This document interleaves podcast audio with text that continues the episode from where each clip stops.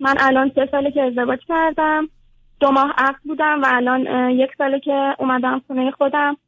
خودم سنم 25 سال هستش. همسرم 33 سال. 8 سال اختلاف سنی داریم. بعد اینکه من بعد از سه سال زندگی الان اومدم توی خونم احساس می‌کنم که اون فردی که می‌خوام همسرم یعنی همسرم اون کسی که می‌خوام نیست. نه آخه این که می‌خوام نیست که نه نه کنید سب کنید. این که می‌خوام نیست خیلی متفاوته تا اینکه شما یه کسی دیگر رو میشناختی داره کسی دیگه شده. خب اگر ایشون همونه که قبلا بود خب شما باید قبلا می‌دانستید ایشون رو می‌خواید یا نمی‌خواید. خب ببینید یک سری من همون اولا که می‌خواستم ازدواج کنم یک سری معیار داشتم که یکیش مسئولیت پذیری اون طرف بود برام که اونو داشت خیلی خوب بود.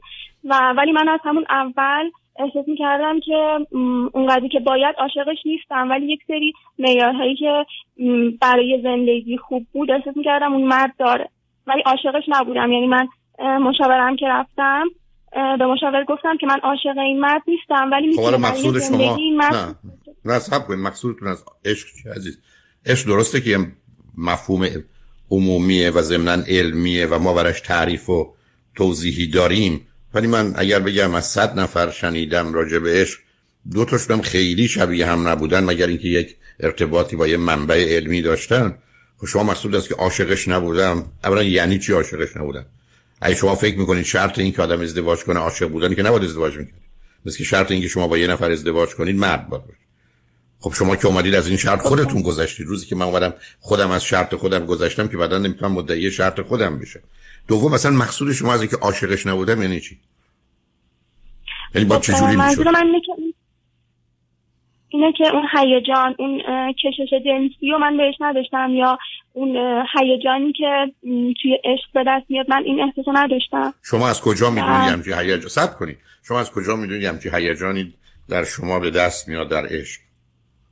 از کجا این توهم بیست من قبلا احساس می‌کنم من یک بار دوست داشتن رو تجربه کردم توی سنین پایین تر تو چه سنی؟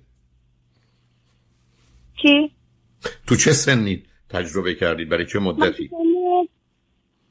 در سن 16 سال 16 17 سالگی این احساس رو تجربه کردم و فکر می‌کنم 6 7 سال طول کشید این اتفاق و وقتی مطمئن شدم که خب چرا با همون آدم ازدواج نکردید؟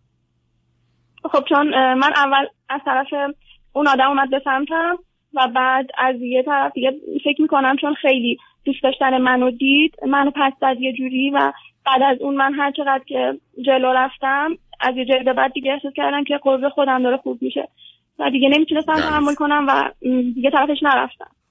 خب بنابراین عشقی که شما تجربه کردید که اولا یه احساس ویژه بوده معروف عشقه اولا یک. دو تازه همون هم که بوده که بوده که بعدا دید بیفایده بود. پس چه دلیل داره چیزی که یک به نظر من نبوده؟ دو اگر شما میگید بوده بعدا فایده ای نداشت. داره می‌خواید دو مرتبه در یک کسی دیگه تجربه کنید چیز بیفایده رو. حالا به غیر از این قضیه یه قضیه دیگه ای هم هست که من احساس می‌کنم که نمی‌خوریم به هم. یعنی اون من خب گوش کردم مطالب شما رو و شما می‌گفتین که برای شروع زندگی باید دو طرف کاملا شبیه هم باشن. یعنی اهدافشون یکی باشه.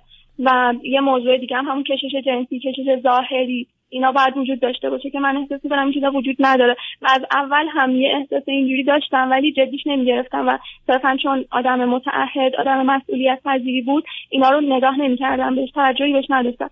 ولی الان اشتباه کردید اشتباه کردید اشتباه کردید ازم شما. یعنی تازه اگر فرضا این باشه اینا که بیشتر حرفه. مثلا عمقی نداره. مجبورم بهت بگم. برای که این چیزا مسئولیت پذیری که ما دستگاه نداریم اندازه بگیریم. قد آدم نیست که بگیم این یه متر و دو سانتی متر و یه متر و چهار. از چی معلوم میشه؟ یعنی شما یه ملاک تو این سن و سال. بعدم یه مبنای مقایسه 16 سالگی تا که اصلا معلوم نبوده اونها رو هیجان تو چی بوده. بعد اصلا کی گفته یه چنین هیجاناتی عشق همه اینا گذشته. بعدم حالا اینه که من کجا گفتم که دو نفر باید کاملا شبیه هم باشن؟ حرف این است که باید شبیه مانند هم باشن و تفاوتاشون هم تفاوتای مکمل باشه نه مزاحم. حالا بعدم شما باید ازدواج کردید عزیز.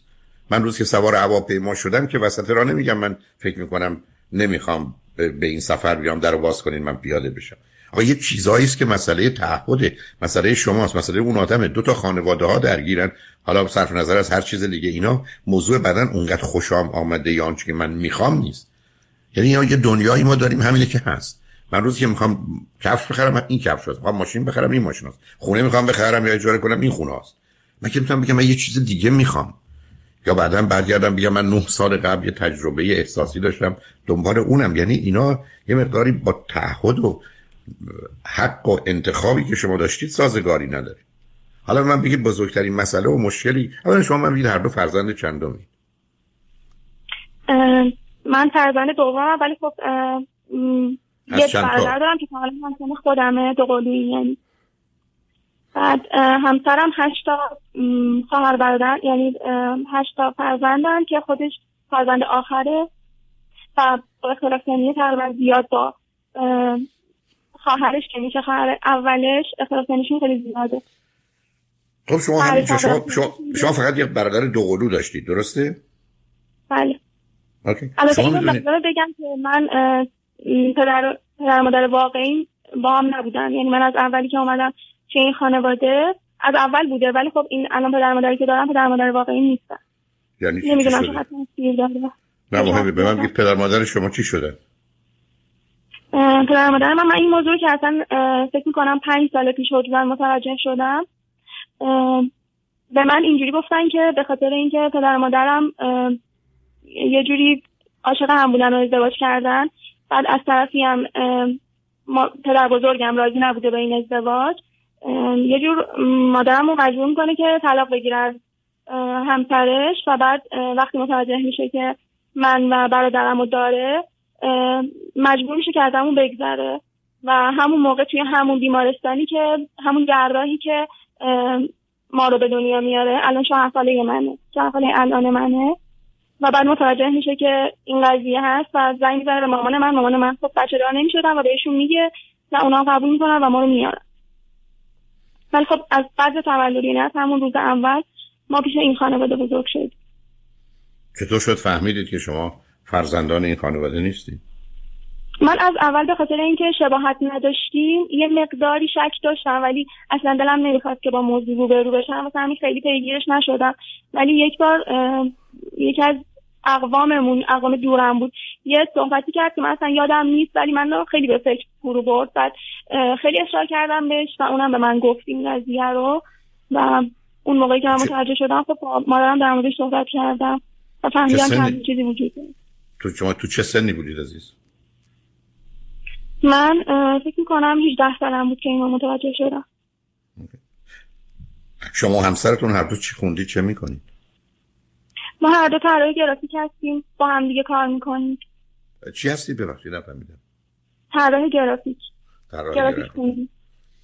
آخه ببینید شما خودتون به زندگی کودکیتون نگاه کنید که چه وضعیتی داشته و همسرتون هم فرزند هشتم از هشتا بچه. خب اون شرایط مناسب نبوده. الان دوتا مشکلی که الان دارید چیه من بزرگترین مشکلی که دارم اینه که من نمی‌تونم باشون یعنی با همدیگه نمی‌تونیم به تفاهم و توافق برسیم توی خیلی از مسائل. این هر موقعی که من می‌خوام صحبت کنم در مورد این موضوع می‌دونم الان بحث جنگ و دعوا کشیده میشه یا یه جایی دیگه باید تموم کنم حرفمو و اونجا رو ترک کنم. یعنی اصلا نمی‌تونم نه اون آقا می‌تونه ادامه بده من دیگه. یعنی به یه جا به یه نتیجه نمی‌تونیم توی صحبتمون برسیم. فکر می‌کنم اصلی ترین موضوع همینه و اون اصلا این اعتقاد نداره که مشکلات زندگی با حرف زدن حل میشه. به من یعنی با گذر زمان باید این قضایی حل بشه. البته می‌دونم پاسختون منفیه ولی فرزندی که ندارید از این ازدواج. نه.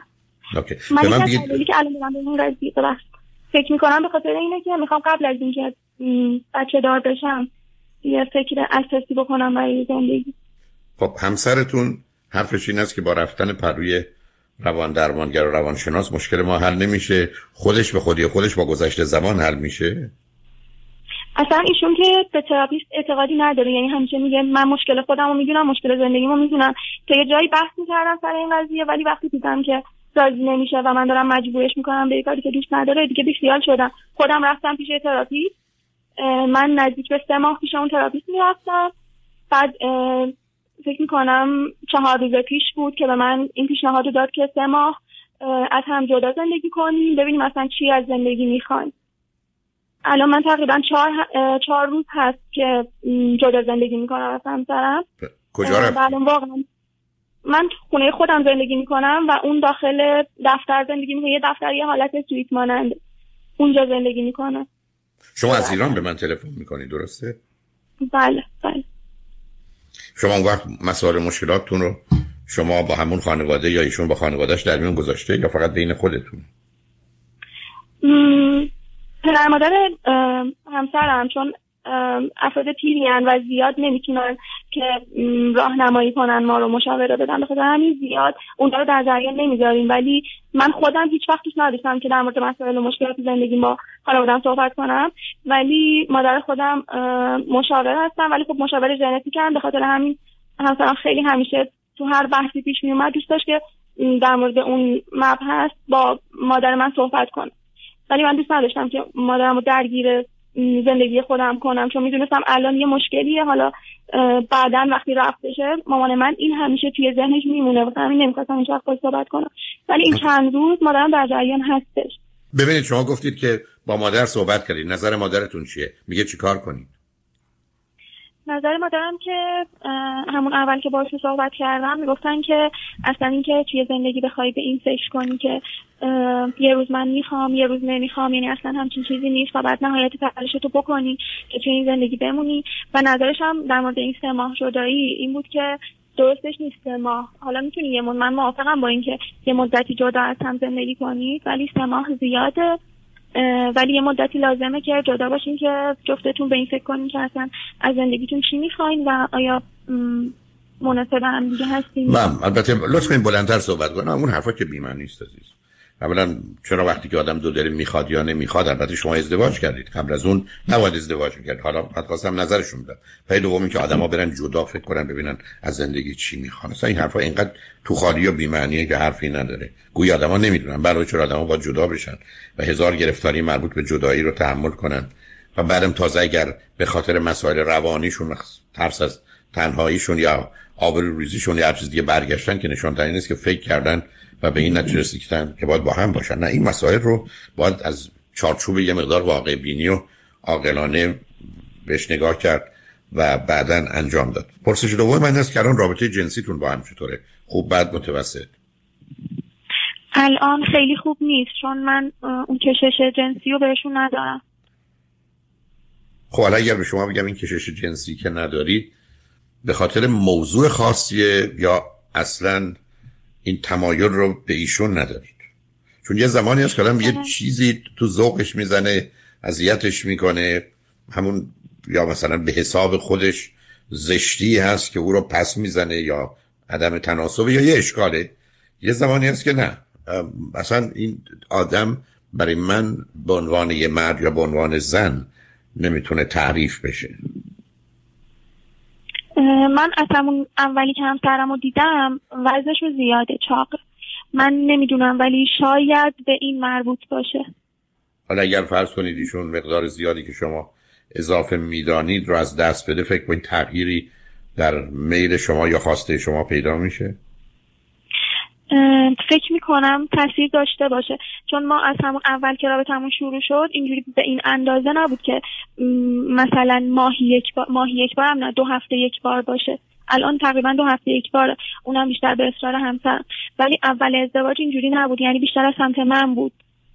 یعنی رفته رفته این حس کمتر شد. یعنی به حدی رسید که الان همین دو هفته یک بارم به اصرار همسرم. ولی اول رابطه اینجوری نبود. حتی با اینکه اضافه وزن داشت. به من بگید که آیا ایشون در گفتگوهایی که با هم داشتی درباره احتمالا جدایی و طلاق چی فکر می‌کنن؟ یعنی چی میگن؟ من یه اشتباهی که تو الان همیشه می‌کردم این بوده که توی رابطه هر موقعی که احساس می‌کردم واقعا دارم اذیت میشم توی بحثا حرف جدایی رو می‌زدم. ولی اون هیچ موقع نمی‌گفت. یعنی اصلا در موردش صحبتی نمی‌کرد. ولی این دفعه خب من می‌دونم چون خودم ایراداتی دارم توی این رابطه اونم اصلی ترینش که الان این اواخر خیلی همسرم اذیت کرده اینه که خیلی ازش ایراد می‌گیرم. یعنی مدام در حال اصلاح کردنشم و این واقعا اذیتش کرده و اینم که الان در مورد جدایی صحبت کردم به خاطر این قضیه قبول کرده اینو و اینکه سه ماه جدا باشیم. یعنی حتی قبول نمی‌کرد therapist بیاد. ولی اولین باری که اومد therapist که همین چهار روز پیش بود خود therapist بهمون گفت که سه ماه جدا باشین. همسرم اینو سریع پذیرفت چون واقعا خودش هم خسته شده بود. مثلا به خاطر کاره من و اینکه من اینقدر حرف جدایی رو می‌زدم به من گفت که زودتر تکلیفمون رو مشخص کن چون واقعا خسته شده. خب اگر من به شما بگم اگر شما سه ماه جدا بشید احتمال طلاقتون رو چند برابر بیشتر می‌کنید چی عزیز؟ چون معمولا جدایی از جهت اینکه افراد مسائل و مشکلاتشون حل کنن نقشی نداره. فقط ممکنه متوجه جنبه های بد و منفی جدایی بشن ولی جنبه مثبت نداره. باز به همونجا برگردن کلام برگشتی. چون شما در زندگیتون الان اون چیزایی که می‌خواید حرف اولتون هم بود نیست. نه اینکه اون قطعه با ایرادی داره. بنابراین با جدایی اصلا مسئله حل نخواهد شد. فقط اگر الان مثلا سی درصد احتمال جدایی شماست با این سه ماه میشه پنج و شست درصد. یعنی می‌خوام بگم در حالی که اگر برید پروی روانشناس یه بیسی جلسه با هم اونجا باشید دو تا خاصیتی که داره این است که اگر بشه درستش کرد درستش می‌کنن. اگر هم نشه حداقل خاطرتون آسوده است که این ازدواج شدنی نیست میرید دنبال کارتون. یعنی در تصمیم گیریتون کاملا می‌تونه خیلی واقع بینانتر و شفافتر کمکتون کنه. موضوع تراپی برای درست کردن یا جوش دادن یه رابطه نیست بلکه هدف رسیدن به اینجاست که آیا این دوتا می‌تونن با هم تا حدودی خوب و خوش باشن و یه زندگی معمولی داشته باشن یا نه و در این باره مطمئن بشن که می‌تونن یا نمی‌تونن. و دقل بتونن تصمیمی با اطمینان بگیرن تا با شک و تردید به اون دلیل من پیشنهاد کنم حالا اگر به شما بگم پرسش خود شما از من چیه یعنی سوالتون از من چیه؟ من چجوری می‌خواید پرسش رو مطرح کنید عزیز؟ پرسش من همین بود که من الان توی زندگیم واقعا به مرحله رسیدم که نمی‌دونم باید توی زندگیم بمونم یا برم چون احساس می‌کنم این چیزهایی که از سمت اون می‌بینم این خوبی هایی که از سمت اون می‌بینم ممکنه بعدا منو پشیمون کنه. نه حالا من نگران بعدا پشیمونی آدم می‌تونه تو هر تصمیم پشیمون بشه. چون ببین عزیز ما در زمانی که تصمیم می‌گیریم چند عامل درگیره ولی سه تا عامل عامل اصلی من در زمانی که تصمیم می‌گیرم یکی علمم اعتقادم نظرم مسئله است. دوم احتیاجم نیازم خواسته مسئله است.